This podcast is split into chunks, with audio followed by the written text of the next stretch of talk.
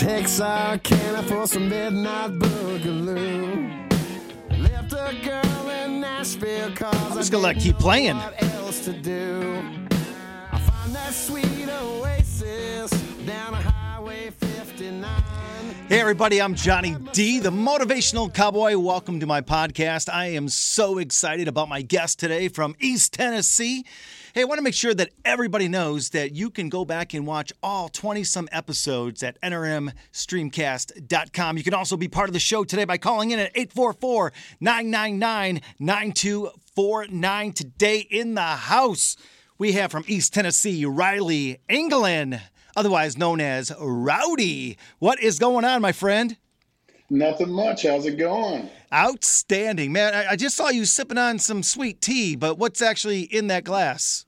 Oh, it's not sweet tea, but it is a version of some Dixie champagne. what is going on? Hey, man, I, I, I got to ask you first be, be, before we even start the show. How was Father's Day? Oh man, we had a great weekend. We got to go spend it with my brother and sister-in-law up in Kentucky. They just recently bought about 10 acres of property and a go-kart, had a fire pit. So that's just a that's just a, a, an episode of glory, if you ask me. So I know I saw some of the videos with uh, with the uh, your daughter Bristol uh, on the dune buggy. That was pretty cool. I think it was your brother or maybe your brother-in-law that that says, uh, "Well, take it easy with Bristol," and you said, "Nope, Bristol's a big girl, man. Let her go, let her go, man. She likes to go fast." yeah, one of my good buddies, Tucker, he plays drums in the band, and uh, he, he his son just had a birthday party, six years old, and he bought him a go kart. And Bristol's like, I want in there, so it's a single ride, you know, single seater. But she climbed in behind him, and they just, I mean, it rips up and down the road. So she says she's she's familiar. She'll be the first to say, "Dad, I know what I'm doing." So. Listen, let me tell you something, buddy. Uh, mine's 28 years old, and it has not stopped at all. So you're going to hear it the rest of your life. But man, let, I, first of all, I, I, appreciate you spending some time with me um, on my show, Riley. I, you know, you are just an amazing, amazing man, and, and, and your story is just amazing. And, and I want to help share your story. But before we get things kicked off, I got to ask you this: before we start talking about your music and NASCAR and family and all that, but I want to know, Riley, and I want you to be honest with me. Look me in the eyes, brother. I want to know what you were like as a child, as a kid. What was Riley like? I mean, was Rowdy really that rowdy when he was a kid? Well, you know, I grew up. Um, I grew up in the church, Southern Baptist Church in Blountville, Tennessee, um, First Baptist Church, actually. Uh, and I was uh, the middle kid. I have an older brother and a younger brother, and then down the road, my parents um, kind of threw a hail mary and had a little girl, so it kind of you know broke the repetition there. Um, but me and my two brothers, we we ran the woods. My dad took us hunting, fishing, and and just kept us in the outdoors. Um, but I think as a young kid, I most definitely was excited. I was easily excitable, and when I say that, I mean if it if it ran on gasoline, um, if it was if it was a good cooking, if it was a good song, um, I usually got pretty excited about it. And the volume, I was probably the loudest one in the room. I wasn't afraid to express how I felt. So when it came down the road for me to be nicknamed Rowdy, um, I think it was sure and fitting. And then all that stuff just grew with me. Um, and just as a coming into an adult, I still get excited over the same things, and then watching my kids get excited about it. But man, um, like I said, growing up in the South, um, learn to love everybody, learn to love family and community, um, learn to love four wheel drives, and like I said, fishing and hunting um, and fast cars. My dad was a mechanic, so we we were always uh, um, hanging out at his shop, and and he was letting us mess around with you know engines and alternators and tinkering around with different stuff. So I was always familiar with um, a mechanic's life, and then my mother was a school teacher, and um, she always had us. Uh, you know, hanging out with uh, you know, lots of different school functions. We were very active, in, like I said, in the church and and with our school and the community. So, like I said, I was always excited because there was always something cool going on. So, so dad, dad was a mechanic. Were you or are you a Ford or a Chevy guy? I'm gonna be honest with you. i have always been a Chevy guy. Um, my dad has always has been always gung ho Chevrolet. Now we've owned a couple Fords, you know, Ford truck, old Ford truck here and there, but I've always been about the bow tie, man. Always. Nice. Good. Good answer, buddy. That was politically correct for me. That was awesome. hey, listen. Hey, um, we have uh, David and Angel um, that's producing the the uh, show today, like, and they always do a great job. Hey, guys, do we have the video that uh, that Rowdy sent over? Perfect. Can we go ahead and play that?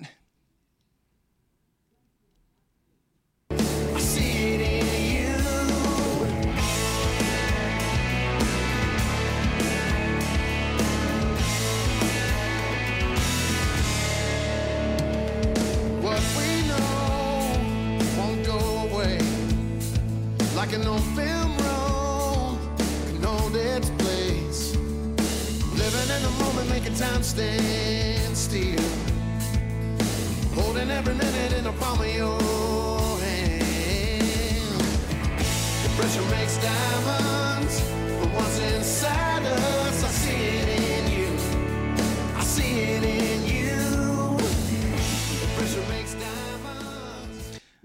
Riley, you are amazing, dude. You always give me goosebumps. Um, just an amazing man. You know, we just saw you on the video, you know, uh, concerts and, and, and, music and family. And um, what got you into love and music? What got you into playing music? What got you into songwriting? My mother got me into music. Uh, she she's from from the cradle. I can just remember her always singing, uh, whether it would be a gospel hymn or, or, her favorite country song or her favorite ELO or or uh, um, Mama's and Papa's song. Like just she was such a musical bird growing up through the you know through the the, the 50s and 60s and then of course the 70s and, and my dad was too. Um, and it kind of went like this. My grandmother and grandfather were all about gospel music. Growing up in East Tennessee, I live in Nashville now, but growing up in East Tennessee, it's just the it's it's it's the buckle of the Bible Belt in its own right. Uh, now, actually, you know what? The Midwest is probably going to be the buckle. Let's just say, like it's it's the it's the third ringlet on the on the pants of the Bible Belt. Um, so, I had a like I said, a very um, you know faithful to the church grandparents, and they were all about Southern gospel. And my mother's real dad he sang in a gospel quartet, and all my uncles and aunts they did. So I was just around music all the time, especially going to church every time the doors were open, five days a week. I, we were there for something.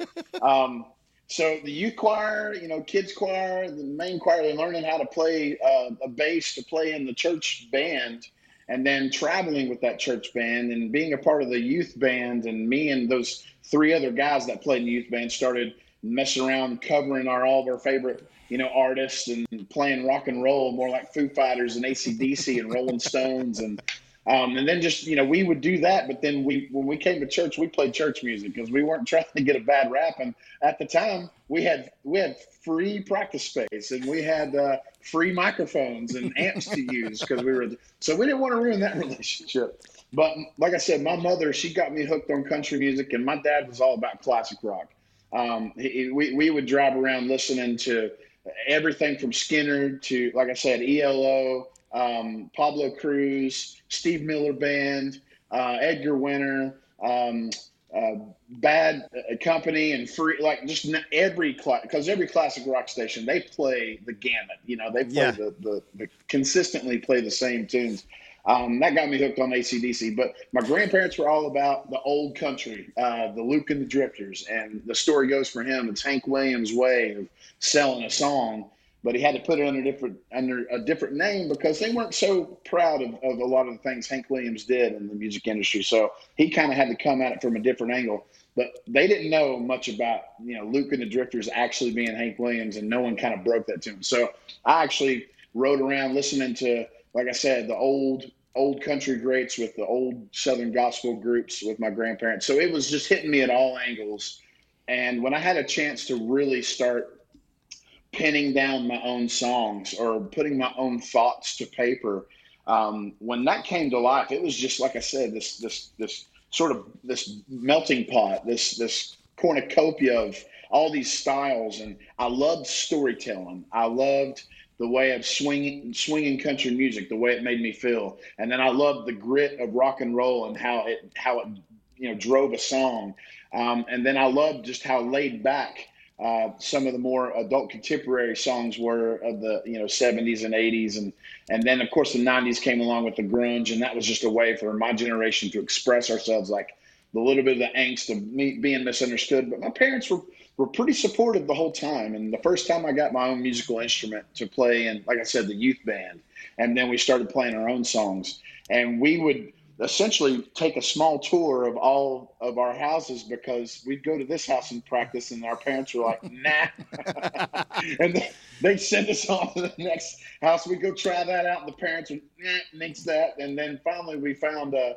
Uh, like I said, a little room in our church, and they were so gracious to let us just go there and, and play as loud as we wanted. Um, and that's when I started touring. I started touring at 17, 1996, 97 and I'd already toured with a church band. We'd already went to you know through Michigan and Pennsylvania and Louisiana, and and we did like a this side of the United States tour. And I flew out to California when I was younger, but I'd never traveled out there. And the first time I ever went out to California on a tour was 18 years old, and it was amazing getting to see a whole part of the other. Of the, of the of our world, you know, seeing another part of the country, and it just was inspiring. The road's always been so inspiring, just seeing different cultures, meeting different people, different ways of life, and knowing that we're all connected under under one thing as as far as like you know being in the same country, but also that we all you know strive for the same things and and being successful. And I don't know, that sort of inspired me to start kind of pinning down my thoughts and what I've seen and and put it into perspective and maybe bring a little humanity into it and add a story to it and um, then I started writing songs with some of my friends that I traveled the road with, you know, that I toured yeah. around with. So, so that was in a nutshell. That was the that's what got me into music. That's what got me into songwriting. Um, and that's what introduced me to the industry, like music industry as a whole. So, what is your favorite gospel song? My favorite I, gospel I, song. I, I, I mean, I have one. I just love "Amazing Grace." I, I, you know what I mean. It doesn't matter who sings it. I mean, that, that that is one of my favorite favorite songs. And you don't even have to. I mean, you don't you don't have to have a favorite. I just I, I just you kind of touched my heart there. I, I, I, also you keep talking about storytelling. You keep yeah. and, and, do you do you remember hearing a man, or maybe you still listen to him? I still do. Red Sovine. Red Soul. That, sounds familiar. I'm, I do not know if I'm. Do you remember he, he sung the the well he, he again he's a storyteller and basically that's yeah. what I do for a living. But um, he yeah. would. I mean that's when country music was country music. I mean that, that's what they did. They they they told stories.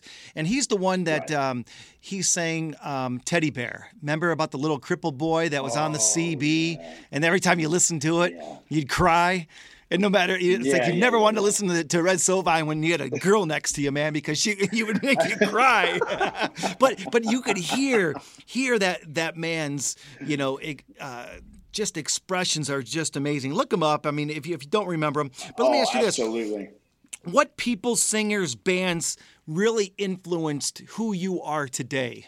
I mean, you talked a little bit oh, about oh, that, but but you know, I mean, because I, I know I know for me, um, you know, it was some of the old people and, and, some of the new people and and I was I'm just like you I was all over the place I mean I would watch right. you know Joel Osteen and then and then I'd turn that off and watch Garth Brooks you know what I mean and, yeah, then, and basically yeah, yeah. now if you if you go to one of my motivational gigs it's like I'm a caged animal on stage because that's what uh-huh. I learned from Garth. You know what I mean? I, I want to make sure that everybody in that stadium or or in that place, you know, I, I wanted them to feel like I was talking to them. You know, so you know, who really inspires you? This is really a stat. You you asked me just a second ago what my favorite gospel song is. And yeah, I, I can. T- I mean, my my mind is filled, and and this like um, songs that like are so I don't know, they're penetrating as far as like the truth, like how you can really feel something, you know, yep. and and and uh, and understand something, especially when it comes to faith, you know. Yeah. Um, and I've had every reason and ability to to stay like very strong within like the church. And I've had every reason to to not and do my own thing. And and I found my own and I think that's a part of the relationship with with faith is like you find your own way. And yeah. and there's a few songs that you know I mean you got rugged song. And then you've got uh, as I walk through the garden alone. You I mean eyes are on the sparrow. I mean you Oh man, like yeah, I could go on and on because there's just these songs that just absolutely wreck me that Yeah. give an honest portrayal of what true love and true sacrifice and true grace is. And then that right there is a pocket in my heart that's like, that's what I want people to experience through my songwriting. I Yeah. want them to feel the grace of acceptance. And then it's like, okay, well, let's bring some relevance into this. I think one of the greatest songwriters that's out there right now, his name's Travis Meadows. And he's wrote a lot of hits for, for Eric Church and Dierks Bentley and none of them. But Travis Meadows is one of the greatest songwriters because he makes you feel it, taste it, and smell it, just the way he depicts everything. Um, Garth Brooks, of course. I mean, Oh, who, anybody yes. anybody that lived through the late '80s, going into the early '90s, and witnessed his energy. And dude, "Ropin' the Wind" is one of the best records that's ever been made. Um, so yeah, the energy there. And then as uh, you know, rock and roll music. Um, uh, I really loved Free and Bad Company. Um, Paul Rodgers is one of the best singers ever. And then the Black Crowes, spe- specifically um, Southern Harmony record that they came out with, because it just touched on every little blues bone in my body. uh, um, and then of course ACDC. You know, Oh, growing up yes. working working working in construction. Um, like that got me through the day because I felt every note, I felt every riff, every every snare hit. I just it made you want it just made you want to keep working and work hard and get it done. And um, I love Alabama. Oh, Um, there I you go. One of the Yeah. best vocal groups, and they, they and, and they're honest and it's Yeah. real. Um, oh man, I mean, I, like I said, I could. I, Wow, you're this- bringing back I some memories for me now. Yeah, I love Yeah. it. So hey, I li- wanted to be a melting pot. I wanted Yeah. to be a melting pot more than anything. So listen, I mean, you go from being on tour with with uh, uh, Christian bands, right? Uh, Writing your own music, doing construction, and then you start touring with bands like Underoath. Completely different, dude. You talk about a melting pot. You just went from Christian to Underoath. I mean, how, tell me within w- within a few minutes how that all merged together and how you you know were able to you know make some lifelong friends and and now you've traveled all over the world with these guys. I mean, how did that all happen? Um, coming out of uh, my first touring uh, season in 18, uh, being eight, it's 1997, 98. Uh, I went went straight to um, uh, working. Uh, when I ca- when I'd come home, I'd work at a camp, or I'd try to just fill my time up and stay busy. And then I was able to help out with some production at a camp, musical production. And then I met these boys in a band called The Showdown, and it's a heavy metal band, and they're Yep. from Elizabeth, and good boys, just solid dudes. Um, they were once wholesome guys that just believed in the same things I believed in, and that's a big thing. Is you want to match yourself with that with with people who are like minded, in or you'll see yourself. you- You'll you- basically you'll just hit a lot of curves, you know, and it'll, Yep. it'll be a lot of pressure on you, and you just want to stay on a constant path up and out, you know, being being the best you can be. So you want to surround yourself with people like that. So the Showdown Boys, heavy metal, we played a lot of the same festivals that Underoath did, and then just working hard. I was Yeah. one of the only crew guys on that on that crew. And then here comes Underoath. They I met them at one of the festivals, and they loved who I was about and what I did. And the guys, rec- you know, Showdown guys, were highly recommended me. And then the Underoath guys just kind of took me underneath their wing and were like, "Let's go. Let's. we're going on tour. We want you to come along." So I was befriended by those guys. Um, Chris from Underoath and Aaron Gillespie, my best friend and my brother. Uh, he's the drummer, and I started driving basically their truck. So what happened is I would drive 14 hours in a day, and I wanted to move up in ranks quickly. And the only way to do it is just get out there and put get your hands to work. Yeah, Um, And I started drum checking for Aaron. Um, I drive 14 hours a night and then get up, and you know, basically get to the venue, unload everything, set up the drums, go sleep for eight hours, come back, break it all down, and do it all over again. So I was burning the candle at every end that was possibly there.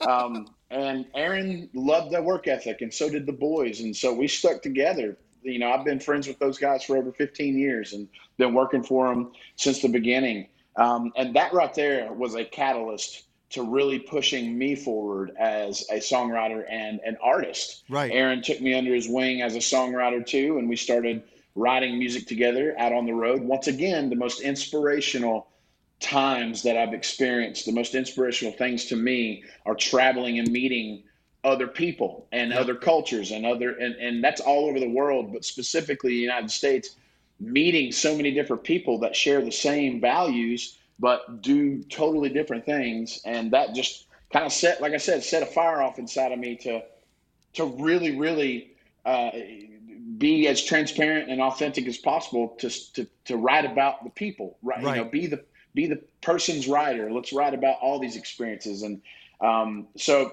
doing heavy metal music, setting up shows, traveling the world, and writing music all in the same aspect. Um, and then starting to record that music, and then getting the chance to take that recorded music and start going out as Rowdy and performing this and touring all over the world. And it's been amazing. It's yeah. been an amazing trip. So, it's been an amazing experience. So, Rowdy, how do you manage your your solo career and then you're touring you know, w- with bands. How, how, do you manage all that?